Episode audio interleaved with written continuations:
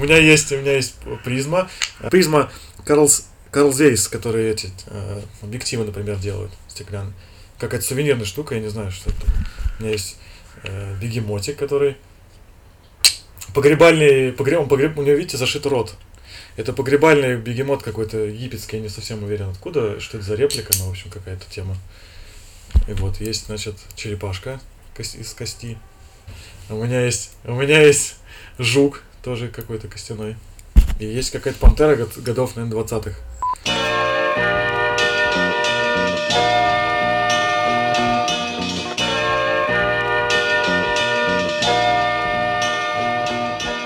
Всем привет, это легко, просто и подкаст. Я сейчас чувствую как дурак вообще, когда я пишу такие подводки. Ладно, я намонтирую. А сегодня у нас вообще э, новый состав практически. Я Тимур Зарудный, у нас в гостях Марина Никитина и Вася Чугун. Марина редактор... Копирайтер. Редактор, копирайтер. А Вася экзистенциальный психотерапевт. Это основная же, да, твоя? Да, да.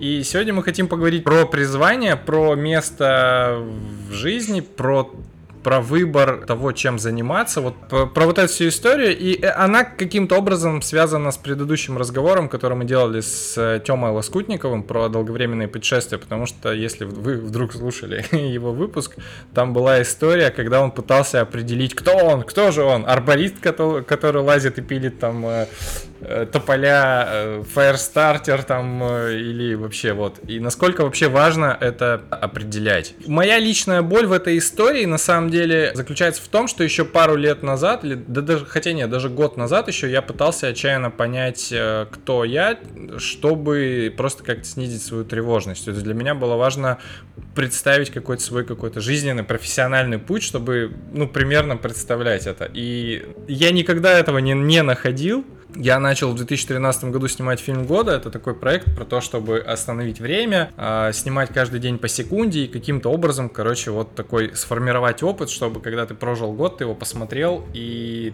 ты, ты вроде помнишь каждый день. Ну, типа, это такая вот штука, которая спасала меня от какой-то бессмысленности и пустоты. Ну, то есть, все-таки есть подтверждение тому, что я как-то жил, у меня что-то было.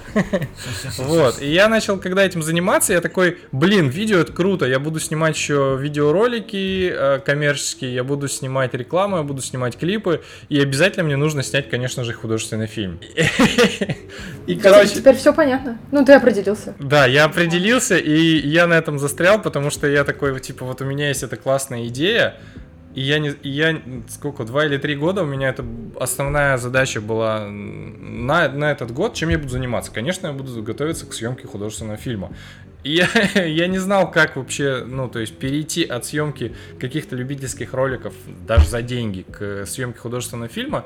Меня это раздражало, и я такой, блин, я же должен быть режиссером. И, короче, меня это очень сильно парило. Сейчас меня как-то это немножко поотпустило, но об этом, наверное, немного позже. Но основная моя вот история была с, с, как раз о том, как избавиться от тревожности. А, ну, я, наверное, главная проблема, которая у меня случилась с вот этим самоопределением, э, я думаю... О, она случилась еще очень давно. Вообще я по... Тебя же долбят в школе, ну, как бы, тебе в школе дают какое-то определение, кто ты, там, математик, гуманитарий, а, гуманитарий куда да, тебя да, есть да, уклон. Да, да, да. И я училась в физико-математическом классе.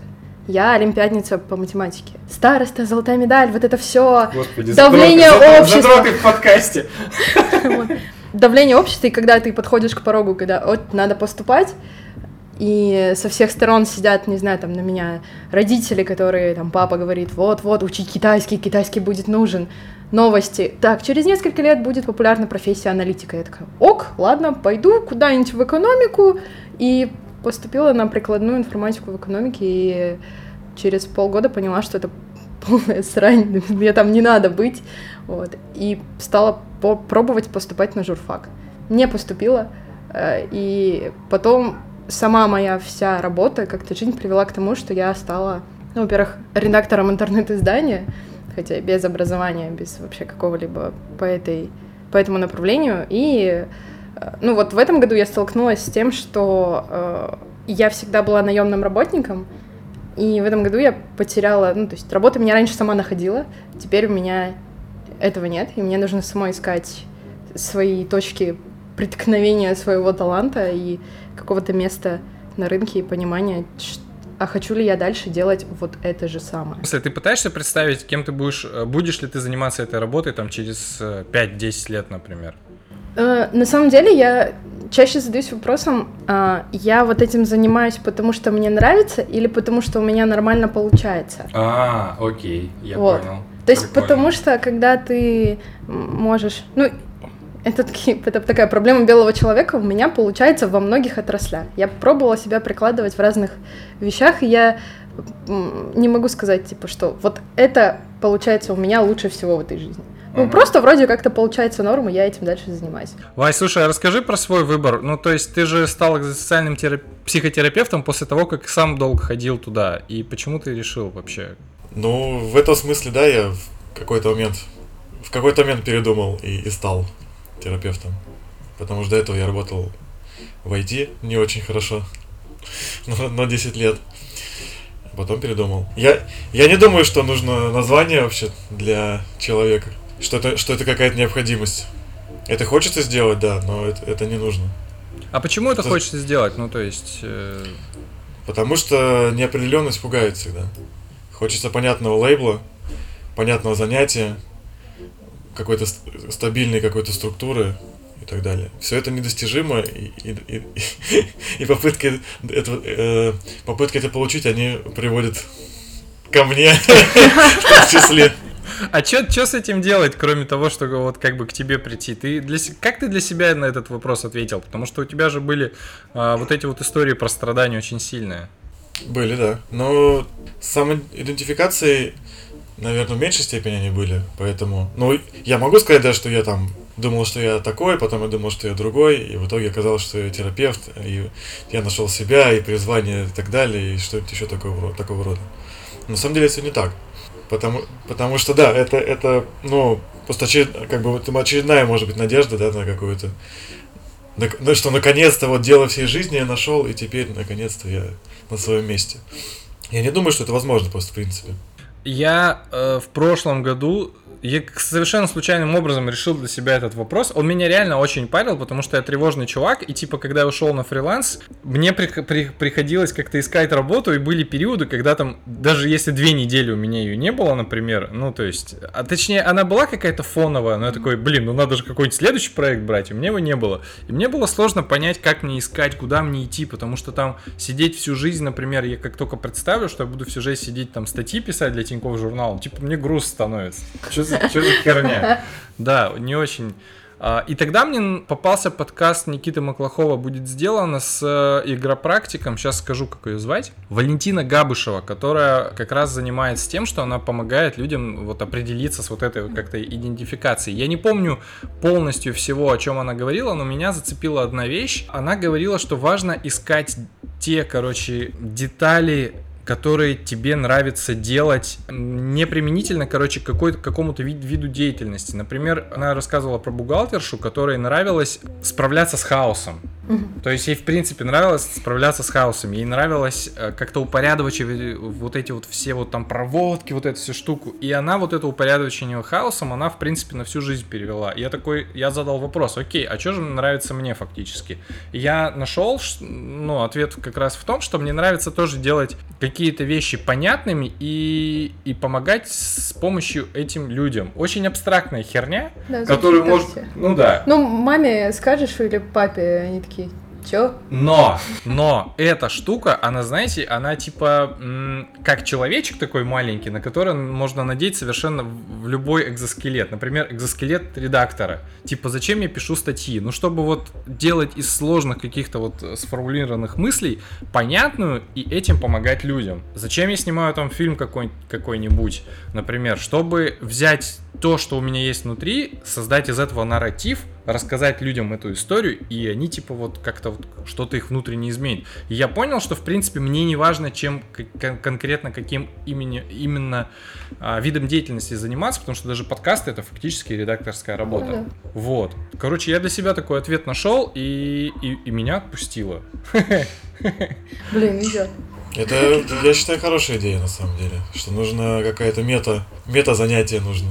Нужно какой-то большой контейнер, в который ты можешь укладывать все остальные вещи. Чтобы у тебя не было вопроса, нафига я сейчас редактирую хоть что-нибудь, я это редактирую, потому что, ну или там, я монтирую что-то, потому что мне нужно сделать фильм, фильм нужно сделать, потому что что-то, ну и так далее. И лучше, чтобы этот контейнер был бесконечного, конечно, размера, чтобы эта метацель была недостижима в принципе. То есть ты, не мо... ты никогда не объяснишь всем то, что ты хочешь объяснить. Да, Ну, то, что ты и пытаешься мне сделать. кажется, это классная штука, и в какой-то момент я даже понял, что из этого типа можно миссию сформули- сформулировать. Она, наверное, наверное, она может быть как-нибудь поменяется, но даже если нет, типа менять не пугает, потому что, ну, мир меняется, действительно какие-то там роботы станут там писать статьи, ну, окей, я займусь чем-то друг- другим, например, я буду объяснять э, людям, как работают роботы, например, да, что-нибудь вроде того. А у вас есть какая-нибудь так- такой вот э, хинт? В каком состоянии вы сейчас находитесь относительно вот этой вот? Вот этой вот мысли. Да. Ну, я на самом деле да, согласна с тем, что да, тебе нужно что-то большее за названием профессии, потому что какое-то называние тебя, ну, то есть обозначит, что, блин, вот ты там призвание, ты врач, все, это тебя настолько ограничивает, ты даже не можешь дальше развиваться в других сферах, например, пробовать себя в чем-то новом, другом.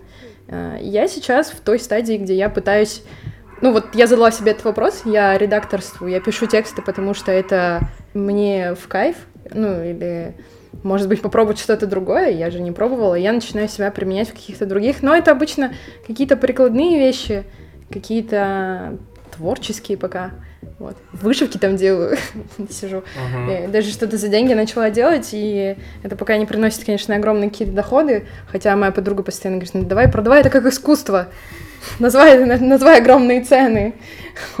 Я пока еще работаю с ценообразованием своей там Ага, работы. окей. А Здесь А, тогда вот такая ситуация получается. С моей точки зрения, я фактически занимаюсь тем же, чем я и занимался, просто разными формами. А ты, получается, хочешь вообще что-то кардинально новое попробовать. Да, да. Ну, я, я себя пытаюсь применить в какой-то другой сфере. Ну, То есть не, не брать вот эти вот навыки, которые у тебя есть, а просто такой... Ну, возможно, мои навыки, которые есть, они все равно там пригодятся. Ну, вот даже, допустим, взять на абсурдное. Я начинаю заниматься вышивкой и продвигать себя как-то. То есть мой, мои навыки работы, не знаю, там, в социальных сетях, которых там тоже, блин, куча ну лет, да-да-да. я потратила на это с маркетингом всем, да окей, я могу как-то там это все применить.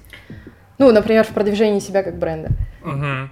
Получается, у Васи такая же история. Э, Вася, ты, получается, взял полностью вот свою жизнь, которая у тебя была, и фактически поместил себя в, в новое- в- в- вообще в какую-то новую историю. Как это, ну, проживалось? Я просто долго думал, стоит ли это делать. В плане, не, не в смысле, я ли это или правильно ли это занятие, а в смысле, стоит ли конкретно мне это- этим заниматься просто. А когда я, когда я реш- решил это как-то в один момент, и после этого никаких проблем я не испытывал вообще. Или сомнений, или, или каких-то... Зато- Ну, Я сейчас вот э, с какой с точки зрения хочу рассказать. У меня вот лично мой опыт, как бы, еще раз, я очень тревожный чувак, и для меня важна рутина. И то есть, даже когда вот мы приезжали на Бали в этом году, я э, первым делом обустраивал вокруг себя рутину. То есть, мне было важно понять, во сколько я, мне комфортно будет просыпаться, чтобы вставать и делать эту работу. Когда ты меняешь свою профессию, получается, с программиста на терапевта, то у тебя же и рутина, в принципе, меняется. Как это Конечно. я не могу просто представить, как это. Расскажи, пожалуйста, что реально вот, как это в жизни поменялось? И насколько это комфортно вообще? Ну, я не программист, не знаю, по счастью или к несчастью, но был, вот, но э, рутина. Ну, к тому времени я уже что-то засел дома и работал на, фрилан- на удаленке, поэтому именно в плане рутины бытовой не сильно что-то поменялось. Поменялись поменялось то, что я делаю, а рутинные вещи как-то сидишь. В основном, в основном я сидел перед компом и продолжаю сидеть перед компом, если так. Насколько это тяжело? Потому что я такой, ну там, я сейчас в терапии, я туда регулярно хожу и такой, блин, а классная работа, типа, чувак, чувак сидит в кабинете, такой разговаривает, ну да, тяжело, да, у тебя наверняка высокий уровень эмпатии, и тогда тебе там, ну, реально сложно переживать все эти истории, но э, фактически у тебя нету никакой, вот знаете, как э, когда ты статью пишешь, тебе нужно написать статью. И неважно, сколько, в принципе, ты по времени будешь писать. А здесь тебе чувак приходит там на сессию 55 минут, ну, условно. И ты такой вот, вы поговорили, и все равно основная работа будет у него происходить там потом когда-нибудь. Как это, как это вот тебе? Ну да, нет, сама, сама сессия, это не факт, что это самая сложная часть работы вообще-то. То есть там, там даже дело, наверное, не в эмпатии какой-то или переживании чужих, чужих бед.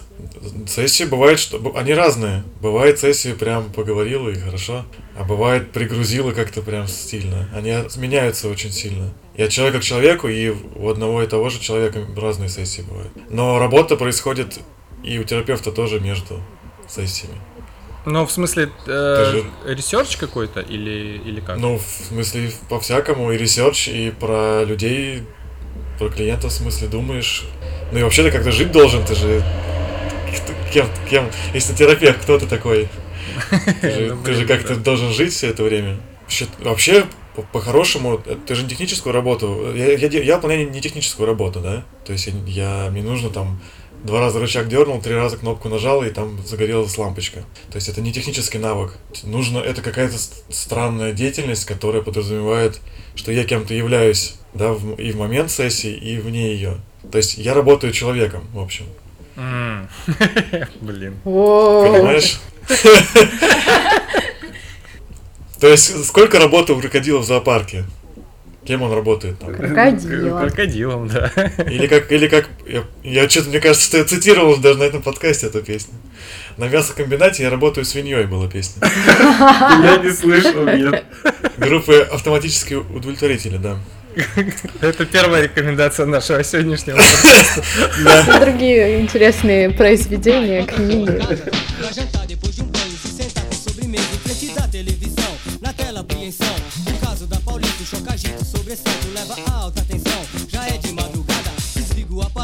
А вопрос был, э, я работаю вот э, над, над тем, чем я работаю, потому что у меня получается или потому что мне нравится?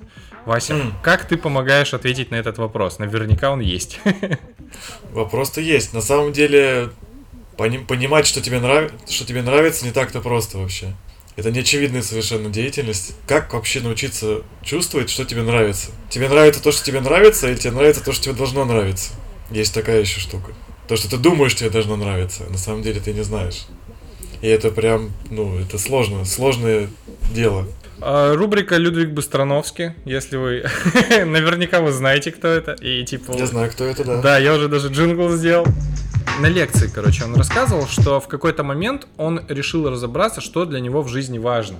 Он поставил этот вопрос себе куда-то в записную книжку, и просто в течение полугода он пытался понять, что для него важно? Я попробовал, и у меня это как-то получилось, но здесь самое главное в этом вопросе не то, что ты напишешь в, в итоге, а то, ну, как этот процесс строится, как у тебя, типа, оптика твоя меняется. Как вы это делаете? Как вы понимаете, что вам важно? Чувствуешь, да, как меня подгружает в глазах просто такой, как, как я это делаю? Я что, это делаю? Потому что я вообще не уверена, что я это делаю. А, ну, сейчас я хожу к терапевту, чтобы понять, что важно. Но у меня тут как-то... У тебя можно материться в подкасте? Короче, меня ёбнуло этой весной ужасно. Просто кошмарно. То есть у меня случилось, ну, это не первый раз, как меня ёбнуло в году. Сначала у меня была ужасная депрессия осенью. То есть я впервые вообще на себе ощутила, ну, это я сейчас называю депрессией, я вообще не знаю, я не могу себе ставить клинический диагноз, но я впервые на себя ощутила, что такое лежать на кровати в слезах неделю и не мочь встать просто нормально, не иметь силы для того, чтобы идти делать вещи какие-то. И я не понимала, откуда это берется, ну, то есть, типа, что ничего не происходило кошмарного со мной, ничего не происходило ужасного. Кажется, ну, раз в твоей жизни ничего не происходит плохого, что ты грустишь-то? Вот, что ты лежишь-то? трупище, встань и иди. Потом второй раз меня как бы ёбнул. Ну, я как-то с этим завуалированно разобралась там, поездками какими-то куда Если бы ты слышала предыдущий подкаст. Это не помогает, это не помогает. Рифмуется нормально, да. Да-да-да, вот. Ну, такое, тебе всегда говорят, друзья, давай, я сгоняем туда, Владивосток, Амурск, плохие идеи для для вылазки из депрессии. Второй раз, да, случилась, э, ну, какая-то очень сложное психологическое состояние весной, и когда уже моя подруга мне сказала, типа, так, все, ты иди, тебе нужна профессиональная помощь, ты не сможешь вы, выбраться одна. А, причем это была проблема личностного характера, но я думаю, что проблемы в отношениях, они как, как симптомы, как насморк, они показывают, что у тебя что-то с тобой идет не так, и проявляется прежде всего на каких-то твоих отношениях с простыми, ну, ближайшими твоими людьми. Вот. И я сейчас ну вот мы там, грубо говоря, решили проблему симптома моего, теперь мы двигаемся дальше к, моей, к моему кору, к, к внутреннему вот этому, э, тому, что не так работало. Ну, по крайней мере, мы поняли, что не так работает, теперь что с этим делать, нужно понимать.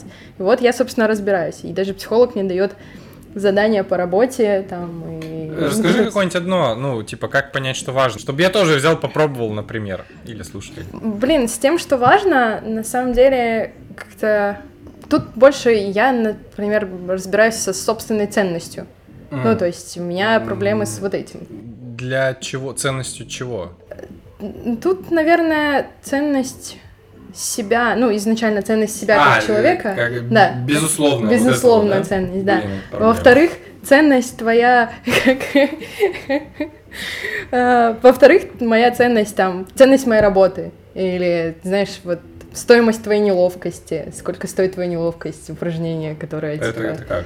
Ну вот, это когда ты не можешь оценить ну, у меня есть, бывают проблемы, у меня огромные проблемы с неловкостью. То есть я ее не могу испытывать, мне ужасно. Вот это понятие испанского стыда для меня это вообще самое кошмарное. То есть, Но когда, когда... Кто-то, когда кто-то тупит, а, тебе тоже так. Ну, то есть, я вообще не люблю неловкие ситуации, а, ага. неловкие молчания, неловкие, неловкость свою. Э, собственную. И для меня самое кошмарное, ну, то есть, я не знаю, лет с какого-то очень раннего возраста, я не могу звонить людям. Mm-hmm. Я не могу звонить в службу 09. Не могла. Единственная задача службы 09 — отвечать на звонки. ну, то есть, и все. я не могла им позвонить. Ну, для меня это все ужасные какие-то... Нет, я врываюсь в их жизнь с собой как-то. Это какая-то стыдная история, которая Это история просто... Да, да, да, да. Ну, то есть там вот, вот эти все какие-то мелочи, и я даже вот не отвечаю на твой вопрос сейчас сижу, просто вот говорю о всяких ну, это прикольно, ну, ты в процессе, но это нормально. Да, я в, пока в процессе. Ну, я не знаю, ну, последнее задание, я могу просто про последнее задание рассказать. Давай, да, да, оно, давай, интересно. Оно связано с работой непосредственно, это такое... Тебе задают сначала вопрос, э, в чем заключается ценность, полезность твоей работы, что ты делаешь. И... Полезность для людей, для которых ты это делаешь. Как ты это себе представляешь? Ну, да, да, да. Вот, как ты это себе сам объясняешь. Э, я сижу и убедительно рассказываю про то, как я вот э, копирайтер, я вот пишу тексты, помогаю бизнесу, чтобы им было попроще, свои, то есть они заняты созданием продукта, они увлечены этим, они видят в нем определенные стороны, они не могут это простыми словами или как-то удобно, комфортно донести до потребителя. Окей, а у тебя со своим продуктом как? Ты сама себя объясняешь понятно, у тебя, говорит, есть вот, например, ну, у меня была проблема с ценообразованием, а у тебя прайс есть, твоим клиентам понятно, когда они к тебе приходят, чем ты занимаешься, что ты делаешь, за сколько ты это делаешь. И вот мое задание было на две недели сесть и разобраться со собственным прайсом. И я когда села и такая, так, а что я вообще делаю? И, наверное, самая главная мысль, которую я держала в голове, это то, что я хочу убрать сразу из прайса, не добавлять туда то, что я делать не хочу. А, я, да, я хотел сделать пометку про ценообразование. Был в чатике, я был в чатике редакторов, в котором поднимался этот вопрос, типа, кто как цены ставит. И они такие, и это сам, мне кажется, классный совет, который я периодически использую. Они такие говорят, ну вот, оцениваешь по своим ощущениям, сколько ты хочешь. Вот прям вот такая. И умножаешь на 2. Я недавно держала в голове цифру, такая, так, ну, примерно столько. И, ну, это какой-то был проект, который уже мы там с девочкой работаем да, не да, первый да, раз, да. и она как бы ага. платит мне постфактум. И я такая, это прям вчера было. И я сижу такая, и раз цену, ну, реально почти в два раза больше. И она просто говорит, хорошо, и скинула деньги. И ты такой думаешь, о, а так можно было, да, оказывается?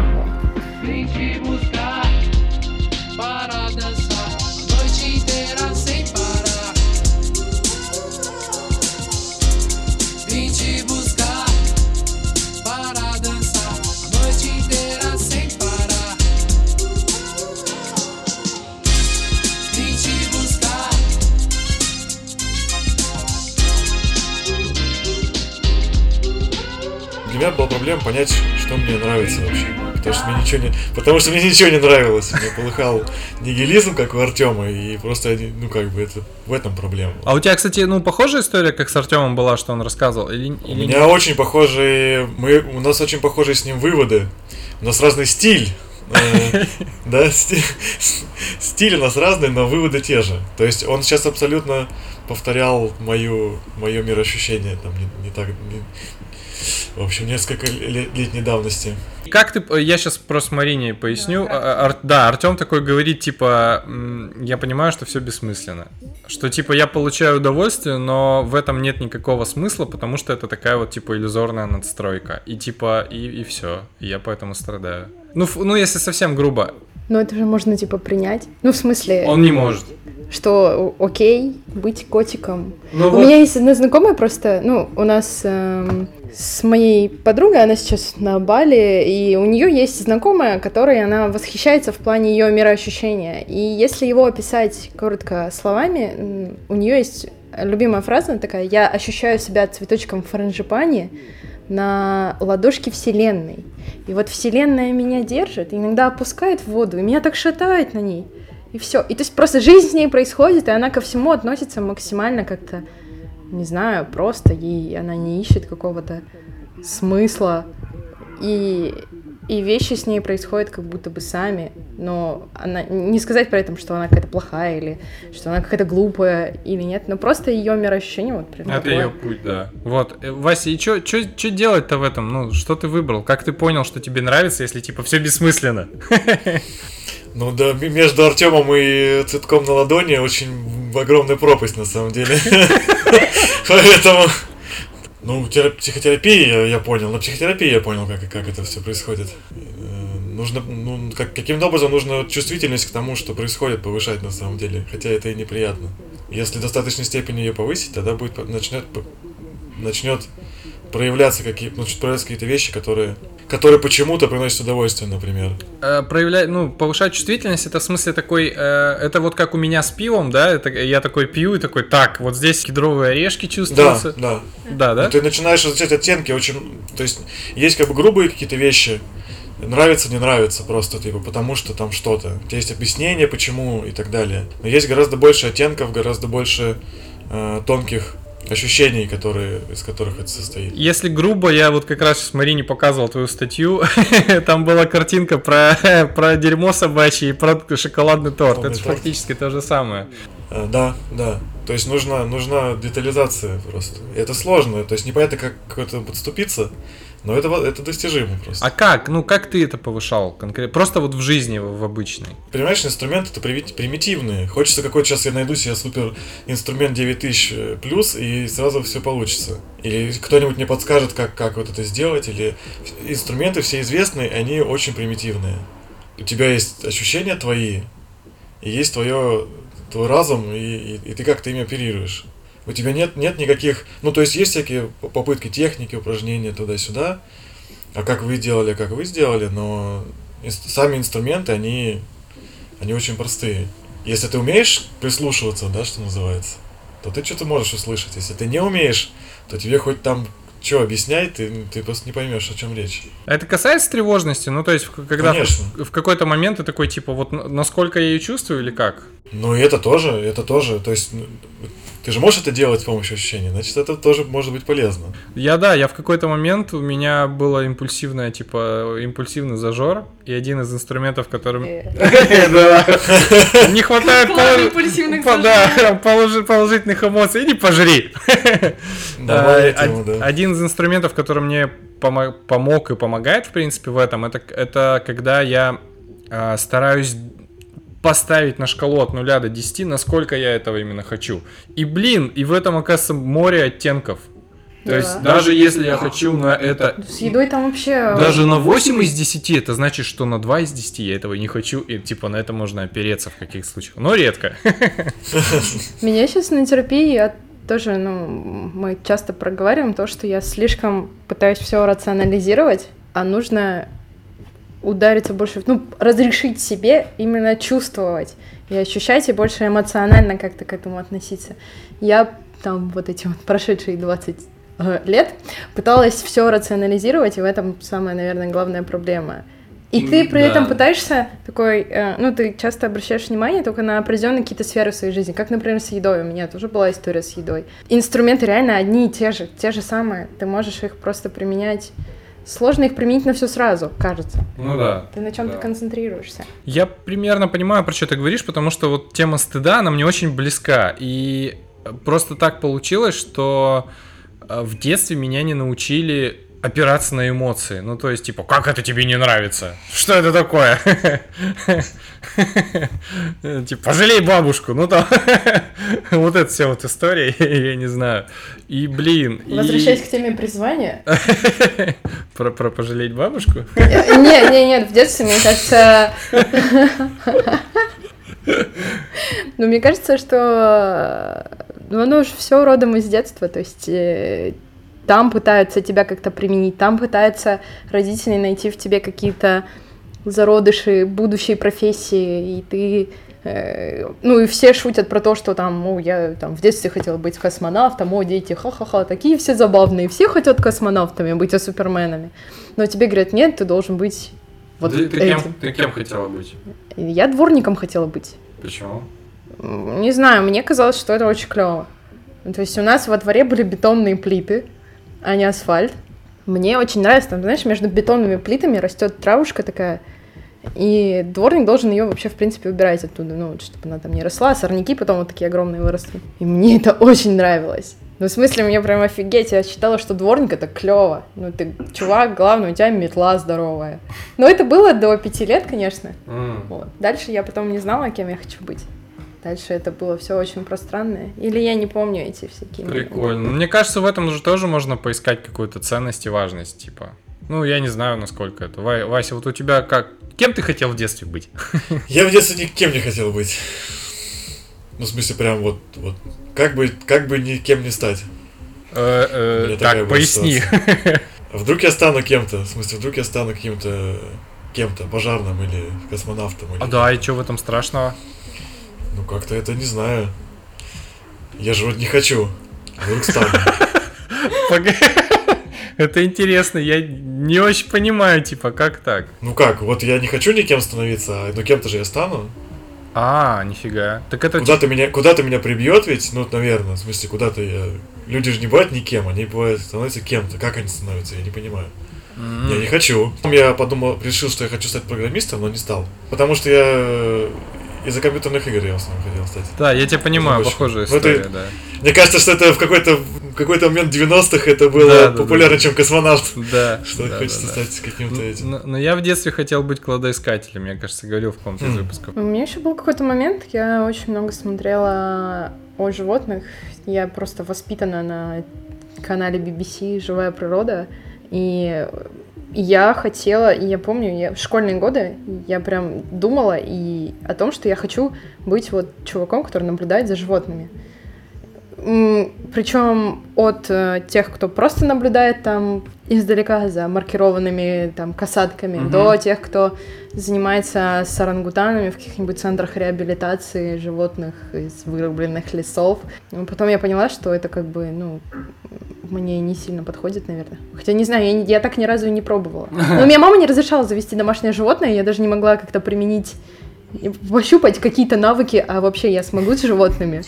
А мне это нравится. А, ну, ну как, ну в смысле, а вдруг они меня все ненавидят? Ну, в смысле, знаешь, какие есть люди, у которых, которые вот тянутся к кошечкам, например, а все кошки на них бросаются, и их просто как-то не переваривают. Просто как, как ты поняла, что тебе это не подходит, непонятно, если да. Вот это да, это Ну, я такая, я начала об этом говорить, что мне не подходит, а потом поняла, что, блин, как это мне не подходит? Я же еще ни разу не пробовала. Надо, наверное, попробовать.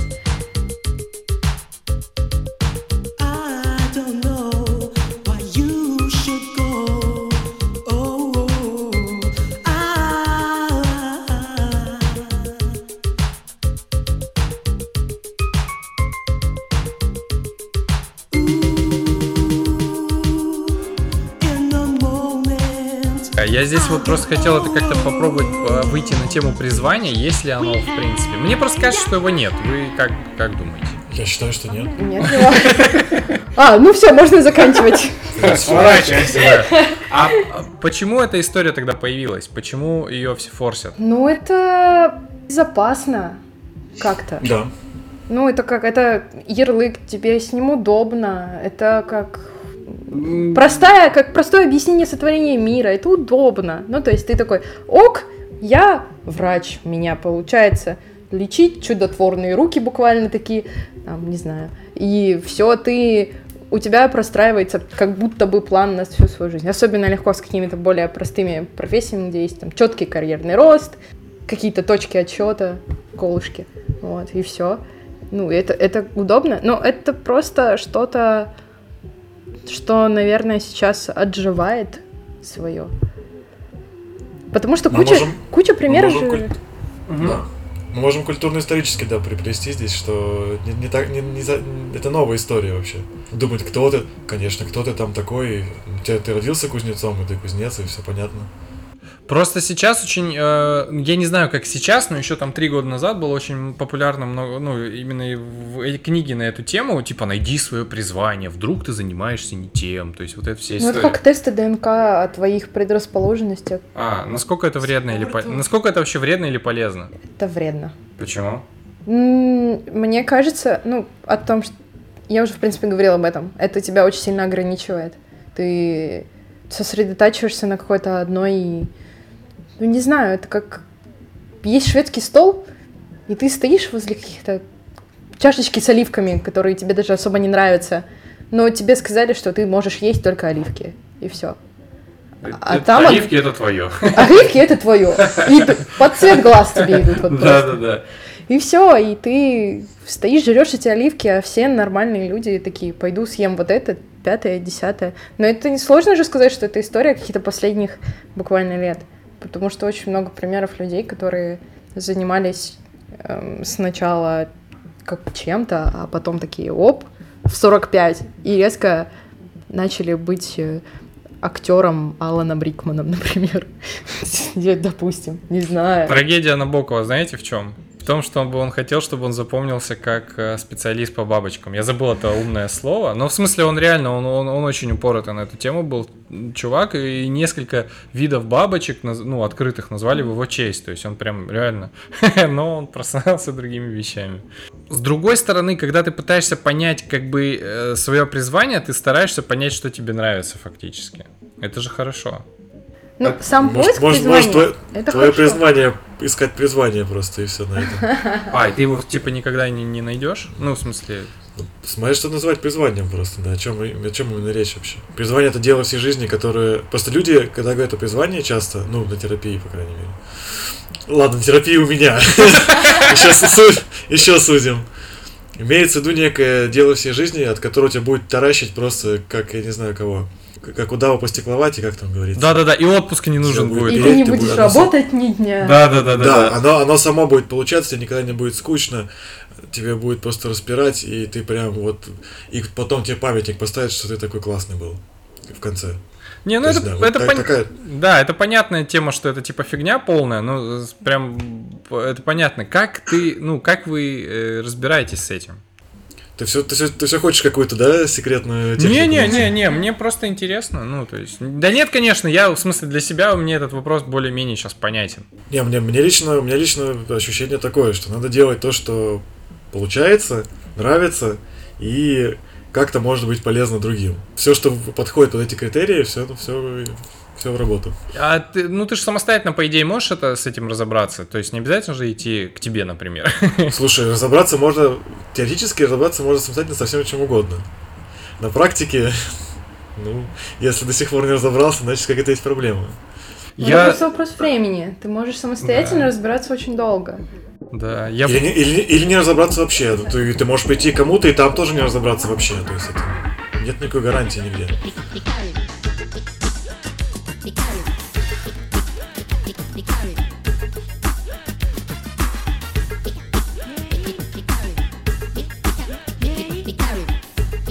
Ну да. А, Я наткнулся несколько лет назад на проект Сергея Капличного, может вы его видели, Lifelist называется. Это когда он составил 100 пунктов, чего бы он хотел сделать. Ну, то есть это не баклет лист, который вот был, например, от заката до рас... Ой, господи, достучаться до небес. Это просто штука из вещей, которые он хотел бы когда-нибудь сделать. Ну, просто, ну, на это нет ресурсов, времени и прочего. И это круто. Я тоже попробовал сделать. У меня первым пунктом там было подраться почему-то. Я не подрался, слава богу. Вот, ну какие- какие-то я вещи делал, и это прав- правда прикольно, как именно как инструмент, когда ты такой сидишь и, окей, какие 100 вещей я бы хотел сделать? Ну, просто бы хотел. Там, и когда ты, и он там какое-то движение прям запустил, очень много людей составляют, ты смотришь, там какой-то чувак там к морю кролика возил. У Сереги там у самого было желание там что-то закинуть э, кроссовки на провода, ну вот как в американских фильмах это, фильмах это бывает. Вот. Э, как вы на это смотрите вообще? Ну, У меня всегда подобные затеи, лично, когда мне, когда, когда я пытаюсь, пытался или пытаюсь это сделать, и написано прям 100 вещей, которые я не могу ни одного написать, честно говоря. Я сижу, думаю, быть что? Или там, это, это, это, ещё- это, наверное, я пытаюсь просто сейчас понять, это хуже, чем кем видите через 5 лет, или примерно так же. То есть это вот э, чудовищный для меня совершенно вопрос, и он ужасный абсолютно. Я не могу, я, я не понимаю, о чем вообще речь. Ну, типа, я не могу ни одного предложения составить. ну, в смысле, у тебя нет ни одной штуки, которую ты хотел э, на фоне где-то там, ну, давно сделать и это? Нет. А, прикольно. Ну, то есть, я не в смысле, что у меня все есть или что-то в этом роде. Я просто не понимаю. Если, бы- я хотел, я бы, наверное, что-то сделал. Если я не хочу, то я и не делаю, наверное. Ну, как, какой-то такой, я не... Я... Что-то здесь какая-то у меня, видишь... Сейчас Что-то у объясню. меня здесь есть Сейчас странное. объясню со своей позиции, как я эту всю историю понимаю. Вот моя как бы боль э, находится в том, что я действительно в какой-то момент становлюсь рабом своей рутины, потому что м, Потому что ты привыкаешь жить вот так, вот у тебя на вот это вот обеспечение жизни уходят все ресурсы, и просто у тебя не хватает э, времени, пространства и места подумать, о чем бы ты еще хотел. И ты, вот самая жопа в этой всей штуке в том, что ты теряешь чувствительность, и торт превращается в собачье дерьмо. То есть ты такой, тебе вроде и норм, и не норм, и ты не понимаешь, что делать. А такой вот способ это как раз попытка, ну, отдалиться, то есть посмотреть со стороны. Это попытка, попытка дать пространство. Ну, э, просто ш- 100 вещей, ну, я не знаю, может, это так себе звучит. Но если ты не, не понимаешь ничего, и тут вдруг задумался первый раз, то там, естественно, 100 вещей сразу получается. Может, нет, я не знаю. как А если думаешь, что типа, ну, этот вопрос. Может, они, может, они более постепенно тогда, да. Не, я- скорее, нет, у меня лично, не про меня, конечно, речь. Я скорее, у меня просто какая-то, странная тема с этими вот желаниями. А, но, но вообще, если ты все время на это обращаешь внимание, я думаю, что не будет там просто 100 вещей. Ну, или, или, как, или будет, но ты так как знаешь. Не будет никакого открытия тогда, да, что ты взял, сел, написал. Э, Тогда вопрос такой, а как... эм, я просто себе реально не, не всегда доверяю. И в какой-то момент я могу понять, что если я, ну, не буду делать никакие отсечки, то все опять завалится, как бы, и мне придется как-то восстанавливаться. Я имею в виду, можно ли придумать как-то там с какой-то периодичностью обращаться к себе и думать о У меня есть, э, есть идея. Ну, как насчет всегда? Ну, а Но как- на как самом это- деле, Ага. не, я, я тебя хорошо понимаю. Э- Это, классно, когда ты реально делаешь всегда. Ну, то есть, вот, допустим, вот наш эталон человека сидит.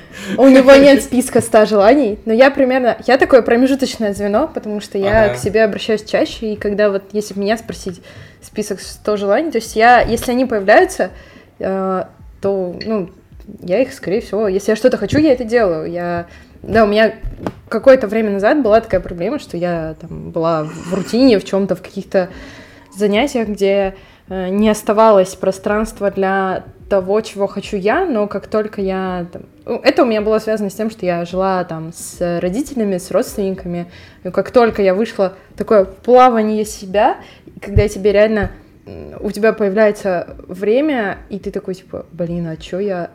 Надо же чем-то, ну, чем-то я хотел все это время, я чем-то хотел заниматься. И я начала там делать какие-то, ну, типа, лонгборд появился в жизни, не знаю, там, укулелька, ну, типичные штуки, которые ты хочешь с 2007 года, и такой, у тебя их нет, и ты такой, уху!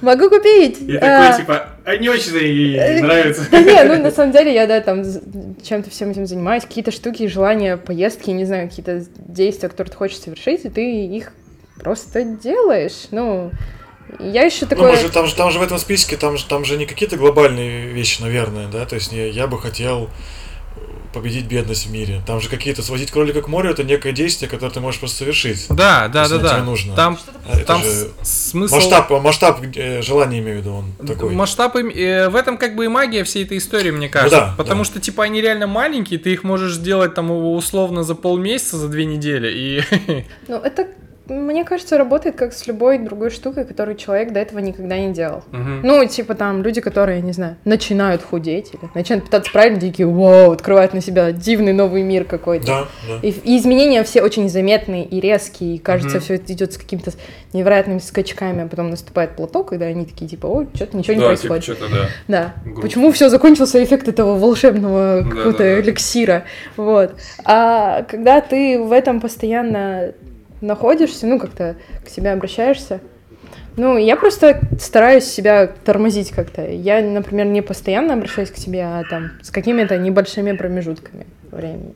Потому что, да, ты себя ловишь на мысли, что типа, блин, что-то загонялся, и как-то я делаю не то, что нравится, или ощущаю себя как-то некомфортно, или не знаю. Как часто? Ну, с- это постоянная штука или... А, есть, А? меня есть, извините, да, опять что-то.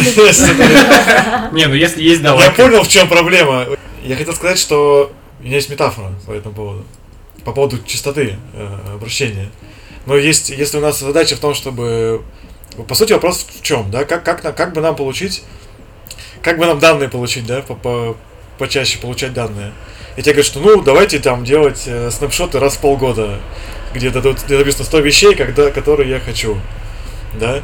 Я такой, о, ну нормально, вот если снапшотить раз в полгода, да, получать какую-то это, можно будет на нее смотреть и что-то там понимать. Потом даже, да, почему бы это делать чаще, да, не снапшотить там, э, не знаю, раз там во сколько. Раз в неделю на терапии, вот, например, да. Потом можно, по- по- но идея-то в том, что ты в итоге стремишься к реалтайму все равно. Потому что у тебя сна- снапшотов, сколько бы их ни было, у тебя всегда, ну, этот процесс, он не останавливается все равно. То, что ты там сейчас что-то понял, какой-то момент, оно же продолжает происходить. И поэтому, ну, я к тому, что, типа, вот терапия на раз, ну, обычно раз в неделю, да, бывает чаще, там еще как-то, ну, такой популярный формат раз в неделю. Что ты что-то начинаешь понимать, что ты, ты, ты, на терапии сидишь на сессии и как раз занимаешься тем, что вот пытаешься что-то понять. В этот момент это начинает происходить между сессиями тоже. Потому что сначала ты только на сессиях, как, бы, как будто я вот, я вот сделал, ну, позанимался и хо- хорош. А потом этот процесс в какой-то момент на сессии происходит всплеск, потом он плавно оседает до следующей сессии, но тем не менее процесс не останавливается вообще. По идее. Ну, хорошо бы, вернее, чтобы так происходило. Потому что чисто так раз в неделю что-то понимать, это недостаточно. Ну Надо да. понимать все. Я поэтому, ну, я- шутка про все время, это она не шутка, в смысле, реально. Слушай, ну это же, блин, это же очень много энергии на это надо тратить, чтобы А на что тебе еще нужна энергия? Тут вопрос такой. И зачем? Делать свою работу.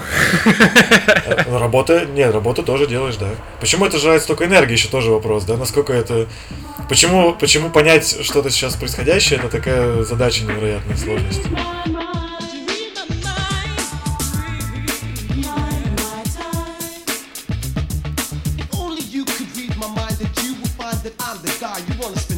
Someone who's there to care and share your personal problems. Never smother you like all the others do. Give you all the space you need to breathe, but still respect your privacy. Мне легко давалась учеба, мне довольно легко давались э, какие-то занятия вне учебные, не считая спорта. Вот все, что не касается спорта, это класс. Танцы там, зашибись, все клевое. Рисование, офигеть. Э, Но э, и в определенный момент на тебя вокруг давит все настолько, то есть на тебя очень завышенное ожидание становится. Ну, то есть, когда ты идешь на золот... Окей, иди, идешь ты на золотую медальку такой тихонечко себе, никого не трогаешь. Вот. И на тебя давит вся школа. А, и у меня в старших классах случился какой-то, не знаю, период отрицания этого всего. Я начала играть в онлайн-игры, я прогуливала школу иногда. Я все равно получила свою золотую медаль, я все равно сдала более-менее экзамены. Единственное, я все время была лучшей по математике, и я сдала хуже троечников в, школе, в классе О, ЕГЭ. нифига. Ну, то есть там, ну, это был... и- На меня вокруг все давили настолько, то есть мама, когда вокруг тебя ходит мама и говорит, ты волнуешься, ты волнуешься, а ты не волновался все это время и, и уже начинаешь волноваться. И такой, типа, немножко... Ну, у меня вот этот период старших классов и первые курсы для меня был такой э, сложный период, что я... Все вокруг возлагали на меня огромные надежды и какие-то... От меня ожидали каких-то завышенных результатов, э, и я а я нет. Ну, то есть я, я, под, ну, я какое-то время поддавалась этому давлению со стороны, а потом такая, типа, вот, я плохо сдала экзамен. Ок, кто-то умер, вообще никто не умер от этого. Я даже поступила нормально, я даже на бюджеты поступила, и ничего страшного не случилось. И был период, когда я не начинала делать какие-то дела просто потому, что я боялась, что я их сделаю хреново. Ну, проблема, ну, проблема типа... перфекционистов. Да, да, да, да, да. Вот. А потом ты просто перестаешь ожидать от себя каких-то невероятных результатов, ну, типа, и делаешь как получится. Ну, делаешь, вкладывая все свои усилия. И у меня в моей профессии, например, у меня никогда нет какого-то какой-то цели большой, невероятной, я вот должна делать так, я должна быть на уровне вот этих людей, например, или я должна закончить и написать как-то вот, должна книгу какую-то написать или что-то. У меня от себя таких ожиданий нет, я просто делаю и выходит, ну, то есть, окей, там, я оп, и с девочкой отредактировала ее книгу. Ну, просто так получилось. Она мне просто предложила, и я это сделала без каких-то расчетов там на то, что получится, не получится, mm-hmm. надо это сделать или нет. Ну, не знаю, тут вот зависит, наверное, от того, какие-то ожидания. Так ко всему в жизни прикладывается. Ты построишь ожидания от курорта, не знаю, на Пхукете, а потом пойдешь и купишь горящую путевку и какой-нибудь двухзвездочный отель. И все не сложится. Ну, видишь, вот. здесь про ожидание какая история. Просто если не... Как мне кажется, если как-то не, не ждать от себя каких-то вещей, то, может быть, в какой-то момент ты себя обнаружишь, что хоп такой, и, и типа, и, и год прошел. Или не один даже. Ну так надо же внимательнее быть-то. Куда же ты год делал? Я просто в том году был э, месяц в ДВФУ, это университет на во Владивостоке. Я читал там вот про, про свой курс и читал первокурсникам, которые типа классные. Э, я людей с, с большим количеством неврозов, ну так такого в одном месте не видел, потому что это реально прям жесть. Они такие там победители конкурсов балалайшников с пятого класса. Там они там, ну, там со всей страны, причем они туда приехали учиться, они такие, типа, ну, у меня мерило того, ну, насколько я хорошо сегодня поработал, это отвращение. То есть, типа, когда я уже чуть ли не блюю вообще, ну, значит, я вот хорошо поработал сегодня. Такой, о, блин, ребята. Вот интересно, интересно, да. Просто если такие вот ребята, можно спрашивать сразу, наверное. А, ладно, давай рассказывай, какая именно тревога заставляет тебя быть успешным? Как именно тебе удается быть успешным?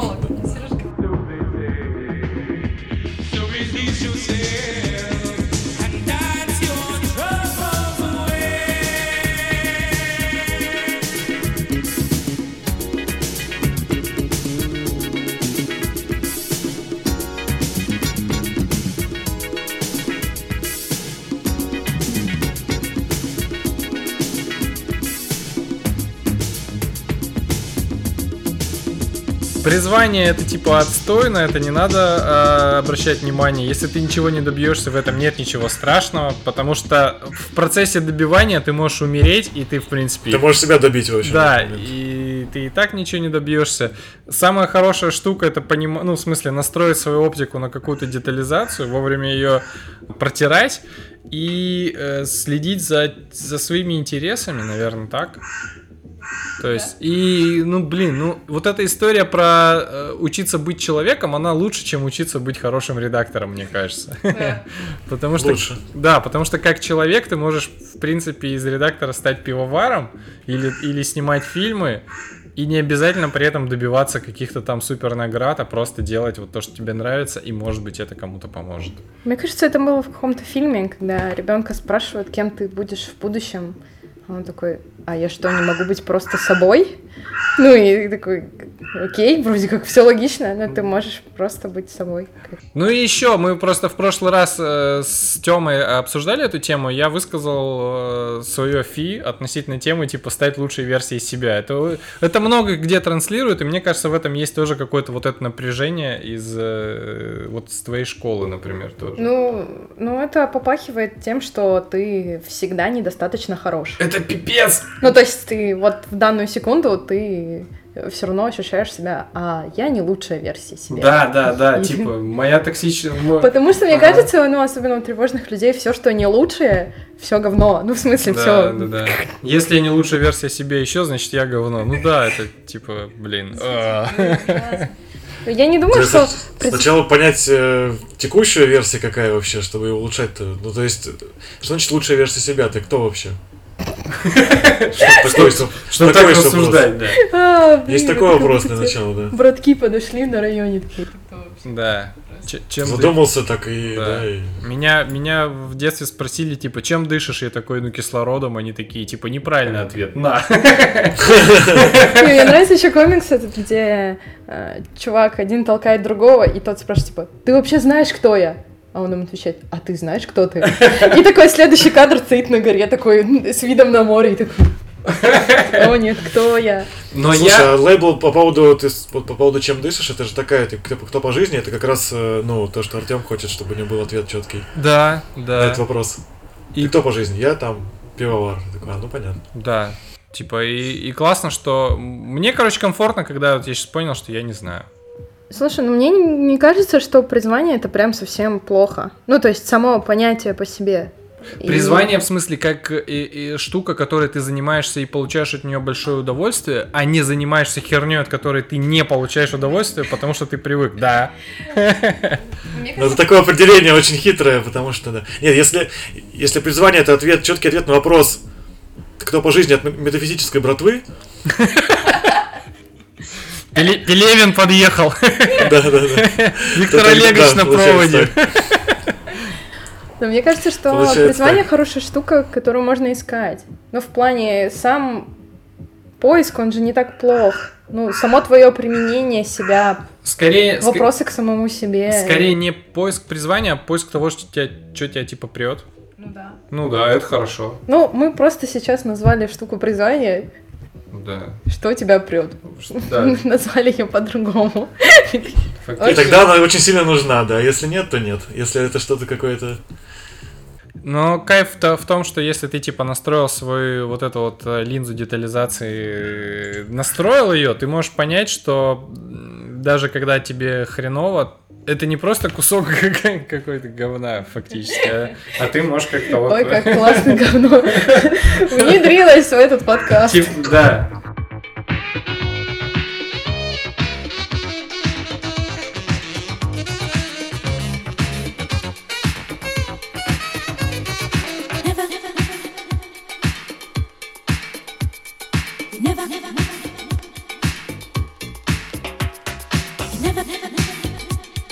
Сначала нужно понять, это, я, я это всегда в каких-то представляю в виде неких стадий или уровней. Сначала, когда ты не пон- сначала нужно понять, что ты хочешь и что ты, что ты можешь делать и так дальше, что тебе нравится делать. В какой-то момент наступает этап, когда ты понимаешь, что есть вещи, которые просто надо делать. Главное эти этапы местами не путать. Просто ты- иногда люди делают, что как будто это надо, как будто надо получать золотую медаль, потому что что-то там. И сначала нужно пройти этап этого понимания своих, своего, своих ощущений своего состояния. Потому что, потом, потому что есть вещи, есть в жизни, их много вещей, которые надо делать, и потому что они важны, в том числе вот про, и про профессии тоже, про, про не- некое призвание, назовем это так. Если ты хочешь быть каким-то специалистом именно в критических областях человеческой деятельности, то тебе придется как бы это делать, потому что это надо делать, не потому что тебе это нравится, например, все время. Мы, мы, то есть, ну, если мы говорим про копирайтерство там или что-то такое, как я сказал, кре- креативный класс, то тут очень такой, ну, загончик-то большой, можно бегать туда-сюда там.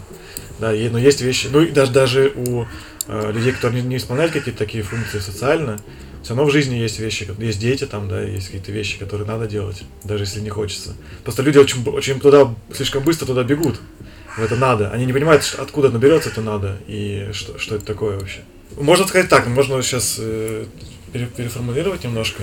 Там есть, есть стадии, которые как-то можно с, со стадиями жизни тоже с- э, синхронизировать. Сначала ты делаешь только потому, что надо, да, ну, там тебя заставляют просто в детстве каким-то образом. Потом есть, потом ты понимаешь, ну, условно подростком, это может растянуться, да, на всю жизнь оставшуюся. Ты понимаешь, что тебе можно что-то делать. Что, ты, что я хочу просто. Вот было надо, а стало хочу. Вот хочу и вот это буду делать. Хочу и, и так далее. Я могу. Ну, типа, я могу, не, я, мне же... Ты понимаешь, что ты условно, хотя бы формально взрослый.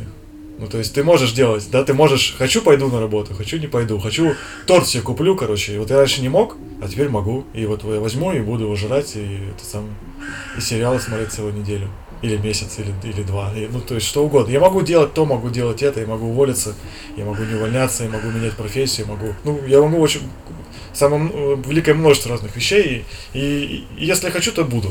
Да, и это важный очень этап, и он, его нужно пройти, его нужно, нужно казаться, его нужно почувствовать, его нужно понимать. Потом в какой-то момент надо понять, что при этом важно. И это сложнее, то есть переход из надо, это часто, ну, как бы, это, на этом затык происходит, конечно, часто. То есть люди застревают между надо и хочу, на этом вот условно подростковом, да, то есть я, я, я, я хочу делать вот это, а мне не разрешают, я буду, типа, буду себя заставлять, и поэтому буду страдать. Я не могу, или я не могу избавиться от того, что там есть какое-то надо чужое, и я не могу никак преодолеть, и вот я преодолеваю, и вот я потом наконец преодолел, теперь я молодец, теперь я классный, и, теперь я все могу. Это такой са- самый, самый популярный, как бы, переходная, переходная точка, да, может так, переходный период какой-то. Когда ты, когда, ты наконец, когда ты, наконец тебе раз- разрешено делать то, что ты хочешь. Ну, вернее, ты сам себе, конечно, разрешил. Или терапевт тебе разрешил, раз ты сам не можешь. Ну, неважно, как-то ты добился до этого вот этого ощущения, этого, этого признания твоего, твоего хочу. Я теперь хочу, и поэтому буду. И это прям такое сначала освобождающее очень ощущение. Оно такое, оно важное, и, и все, все этого хотят. Все ходят для этого на терапию там и, и и так далее. Но есть второй переходный этап. И он сложнее, чем, чем между первым и вторым. Между вторым и третьим сложнее переход. Во много раз. Который заключается в том, чтобы понять, что есть да, да, да, хорошо, ты можешь, успокойся, типа, все нормально. Ну, типа, все, ты можешь, ты, ты, ты все, ты, ты там, условно, ты взрослый, все, угомонись, ты можешь, если, вот, ну, хочешь там мороженое, купи себе мороженое, хочешь, я не знаю, что там, хочешь э, кролика на море вести, ну, отвези на кролика на море, все нормально, типа, чувак, все, посмотри вокруг просто, это все, что, вот все это, это, это есть уже у тебя, успокойся, ты можешь, вот, если хочешь. Но есть этап, который сложнее, что важно при этом.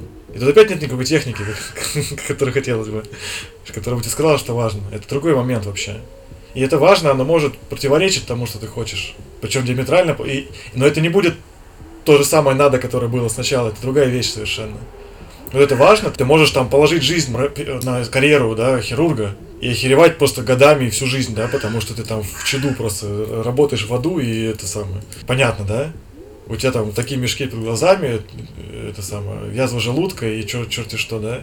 Но ты фигачишь, потому что... Ты, ты- или ты, из- почему ты это делаешь, да? Потому что это важно или потому что это какое-то там типа надо, которое там внезапно как-то набралось. Ты, ты осознаешь, как бы, что ты делаешь вообще или нет? То есть может одно и то же делать вещь из совершенно разных соображений, я, я к этому. И вот это важно, которое третий этап из, из, из трех моих, которые я позначил. Это что-то супер важное, до чего нужно еще додуматься, как бы. До- до- до- дойти до этого очень сложно. Но, и, и, скорее всего, переход будет очень неприятно, он еще неприятнее, чем между первым... Артем опять сказал, опять что-то никак не могу отделаться от предыдущего эпизода. А, он сказал про, что дуреют эти путешественники в какой-то момент, теряют границы, что ты все можешь. Это то же самое ощущение, которое я говорю. Ты когда а, понимаешь, что ты можешь, вот в переходной точке ты такой, классно, я могу, короче, я теперь, я, и прям вот носишься, и, все. Я имею в виду эмоционально в плане в, жи- по жизни, в жизни вообще, не, не в путешествии. Ты можешь, да, делать то, что ты хочешь. И ты прям упиваешься этой свободой. Ты, это прямо такое ощущение, ты прям, а, наконец-то.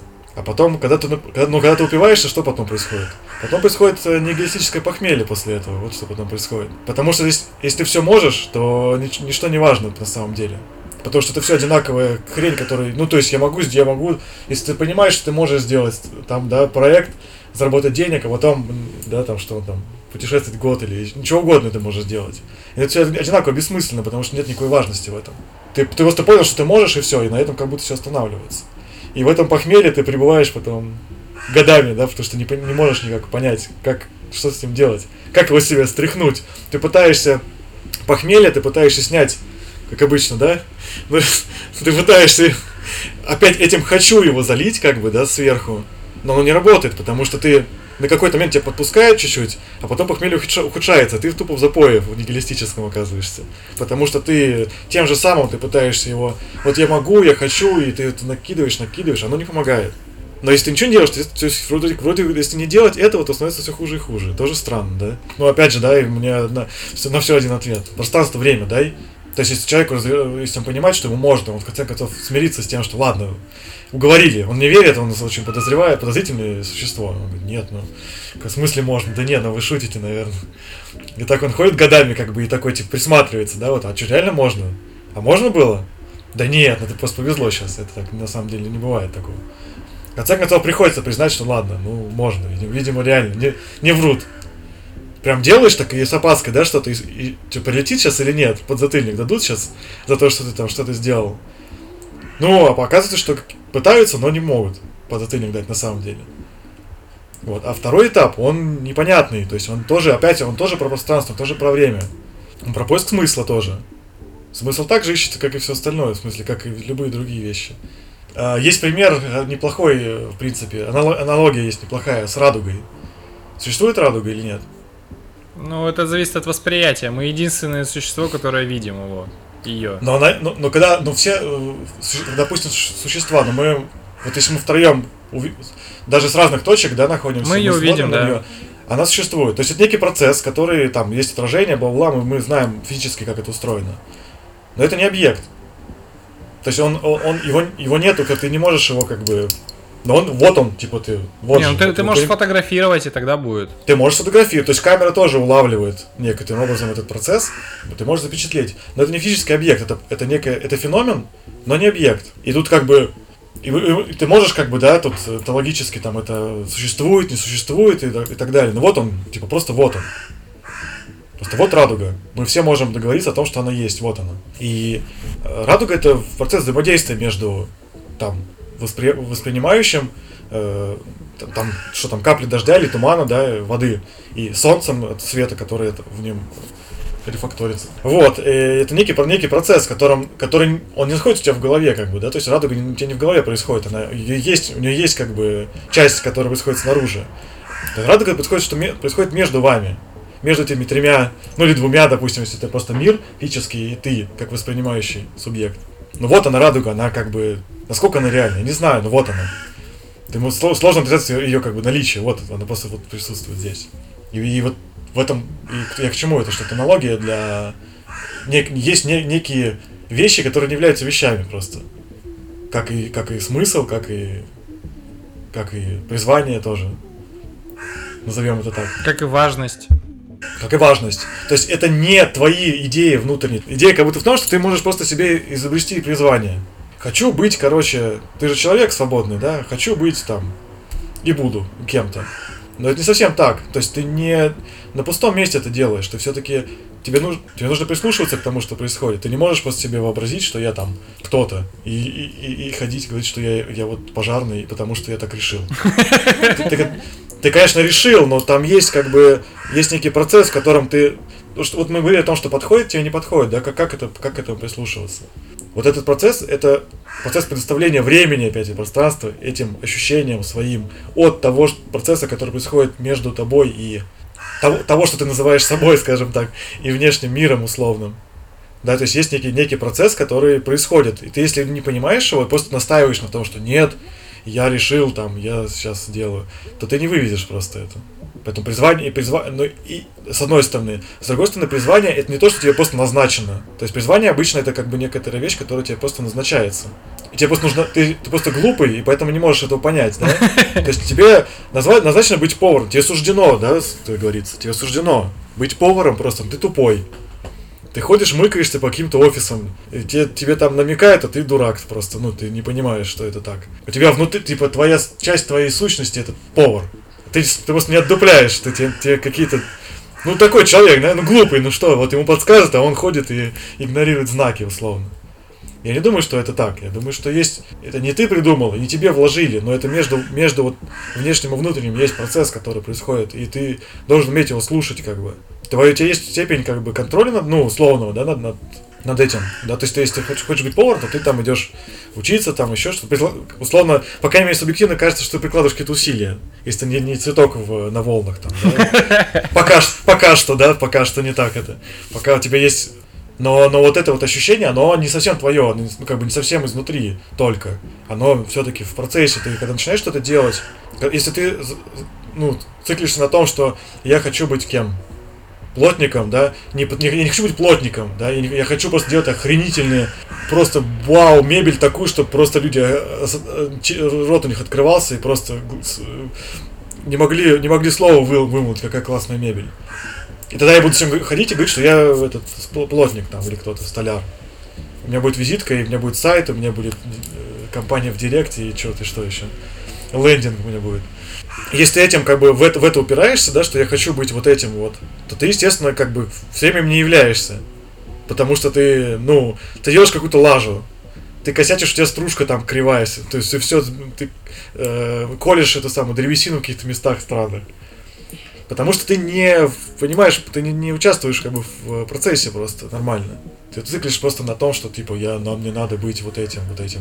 Ну, э, в принципе, хочешь быть плотником, будь им, да? То есть, ну ты делай, в смысле, то, что делает плотник просто, имею в виду.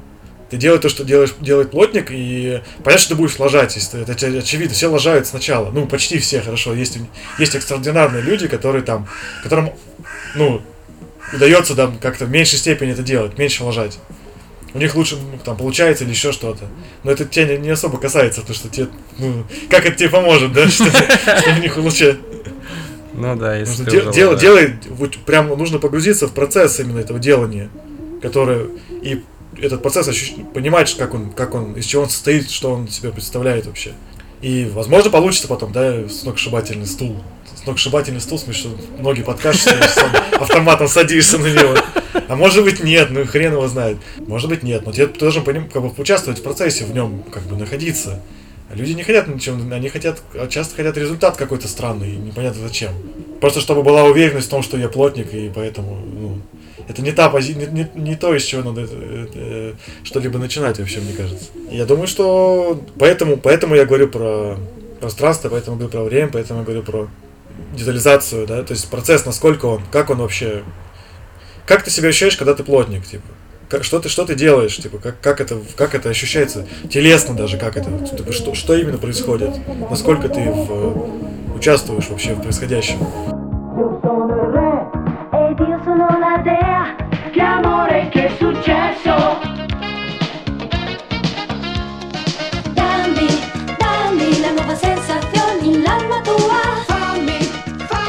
А, у нас, короче, есть э, вот такая история про, про рекомендации. Мы начинали просто как такой фан-сервис, чтобы просто не о чем-то говорить, а как-то какие-то на, на- на что-то опираться. И можно рекомендовать, в принципе, все что угодно. Типа рекомендации, что почитать? Почитать, посмотреть, послушать, просто что вот тебя оставило какой-то вот эмоциональный отпечаток, может быть. Ну, я не знаю, наверное, не совсем по теме будет, но, возможно, как-то будет перекликаться со всем, что, о чем мы говорили сегодня. Это... Я не очень люблю книги, касающиеся разных эм, Саморазвитие? всего саморазвития. Я да, тоже, да, да. да. То есть у меня очень тяжело с публицистикой, прям она как-то вот не входит в организм как-то нормально, адекватно. Но есть одна книга, которую я прочитала, и она написана, мне кажется, просто таким популяризатором нейрофизиологии. Если можно так сказать. Короче, ее написал нейрофизиолог. Вели Айнур Рамачандран. Нет. Она называется эм, «Иллюзия я» или «Игры, в которые с нами играет мозг». О, прикольно. она о разнообразных... Ну, то есть, по сути дела, ну, если коротко свести, он рассказывает о том, как формируется человеческое сознание, приводит очень много экспериментов, почему, ну, как работает самоидентификация, как, с чем себя люди отождествляют, э, и почему существует вообще разнообразное я, почему ты в одной компании там, с одними людьми Ты совершенно разный. И э, почему стоит расслабиться как-то? В конце она довольно-таки старая, я так понимаю, но в конце он даже немного подводит про социальные сети и как там выстраивается твой образ. Социальные твоя. сети, в смысле, как Facebook или э, общение между Не, не, людьми? социальные сети как современные, ну как А, Facebook, окей, Instagram, вот что-то Ну, такое. не и как, такая старая. и как мы там. Ну, то есть она, да, она как бы старая, но не настолько, чтобы как кошмар. Возможно, ничего супер нового вы оттуда не почерпнете, но она так по- помогает немножко спокойнее относиться к разнообразию себя и к своим поступкам каким-то, не знаю.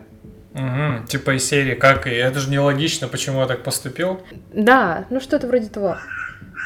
Потому что часто ты... Ну, а, там много говорится о свободе воли и о том, насколько ты являешься... Все, все эти эксперименты, знаешь, про кнопку, когда Да, да, твой да, мозг да. быстрее принимает решение о том, нажать на кнопку, чем ты Да, все-таки нажимаешь. да, да, да. Да, и так далее. Ну, то есть там построено вот, собственно, на этом. А, Я вспомнил по теме, когда-то, да- когда-то я посмотрел, ну, где-то на волне таких же примерно раз- размышлений об этом, о каком-то призвании и, и чем-то таком. Я посмотрел а, фильм, который называется, сейчас нагуглил его, Джиро Дрим... Что? Dreams? Или Dream? А, мечты для Dreams суши? Суши, да. Да, да. Мечта о суши.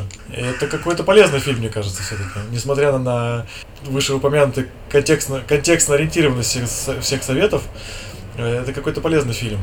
А тебя, тебя не смутило в нем э, вот эта вот жесть, которая, ну, то есть, э, на которую он обрек своих сыновей, например? Конечно, я поэтому он и полезный. Я в этом плане говорю, что. А, окей, окей. То есть что что что что означает призвание? Вот что, как выглядит призвание? Назовем это так. Вот так, с такого угла. Призвание выглядит так. Ты фигаришь, сколько он лет работает? Я. А, ну, 40? ему щ- сейчас Больше? ему 94, он с- там что-то с 17 или с 18, много. О, я ошибся сильно, да. Ну то есть вот вот это вот призвание. Вот вот стабильная деятельность. Вот она. Но здесь надо понимать, что это типа культурная особенность Японии. Э, Если там обратить... э, Конечно, хорошо. То есть там даже чуваки, которые рыбой торгуют, они, в смысле, они торгуют только определенным видом рыбы. Такой, я продаю там тунца, там вот там. Не, это же, я же говорю, эта ситуация, она, ну, в Японии просто, возможно, она сейчас, я не в курсе, да, что там в, этом плане. Но э- эта ситуация, она человечеству знакома. Когда ты, у тебя есть профессия, ты являешься своей профессией просто.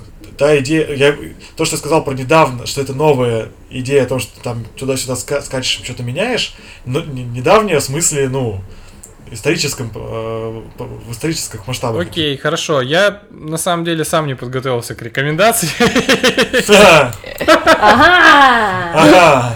Ой, тяжелая неделя была. Но я сейчас, я подумал, что я порекомендую на самом деле иногда устраивать себе э, дурацкие выходные.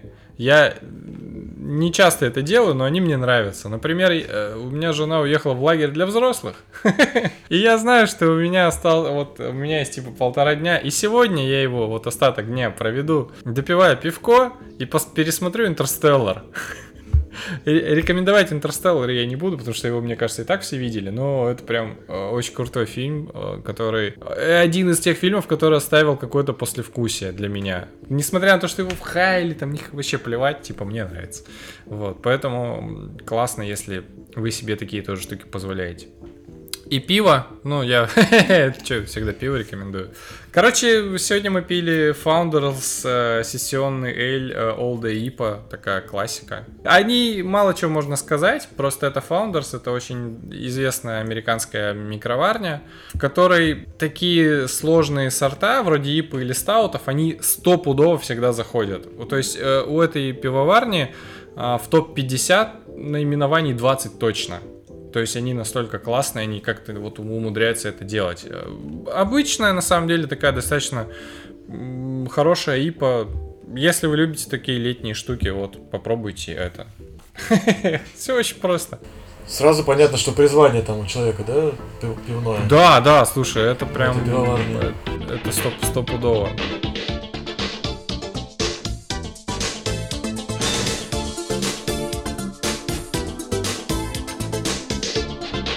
Ну что, тогда будем говорить э, традиционно подкастеры, финализируемся и, и все. Блин, получилось очень круто по-воскресному и расслабленно, на самом деле. Мне, мне- Несмотря на то, что сегодня суббота. А, по- а получилось по-воскресному. Я не знаю, у меня, наверное, просто на контрасте этой недели. Еще и под конец, типа, вышел подкаст, который такой, типа, горящий. Слишком жесткий. Да, да, получилось очень круто. Спасибо большое. Спасибо, что Спасибо, что позвал. позвал.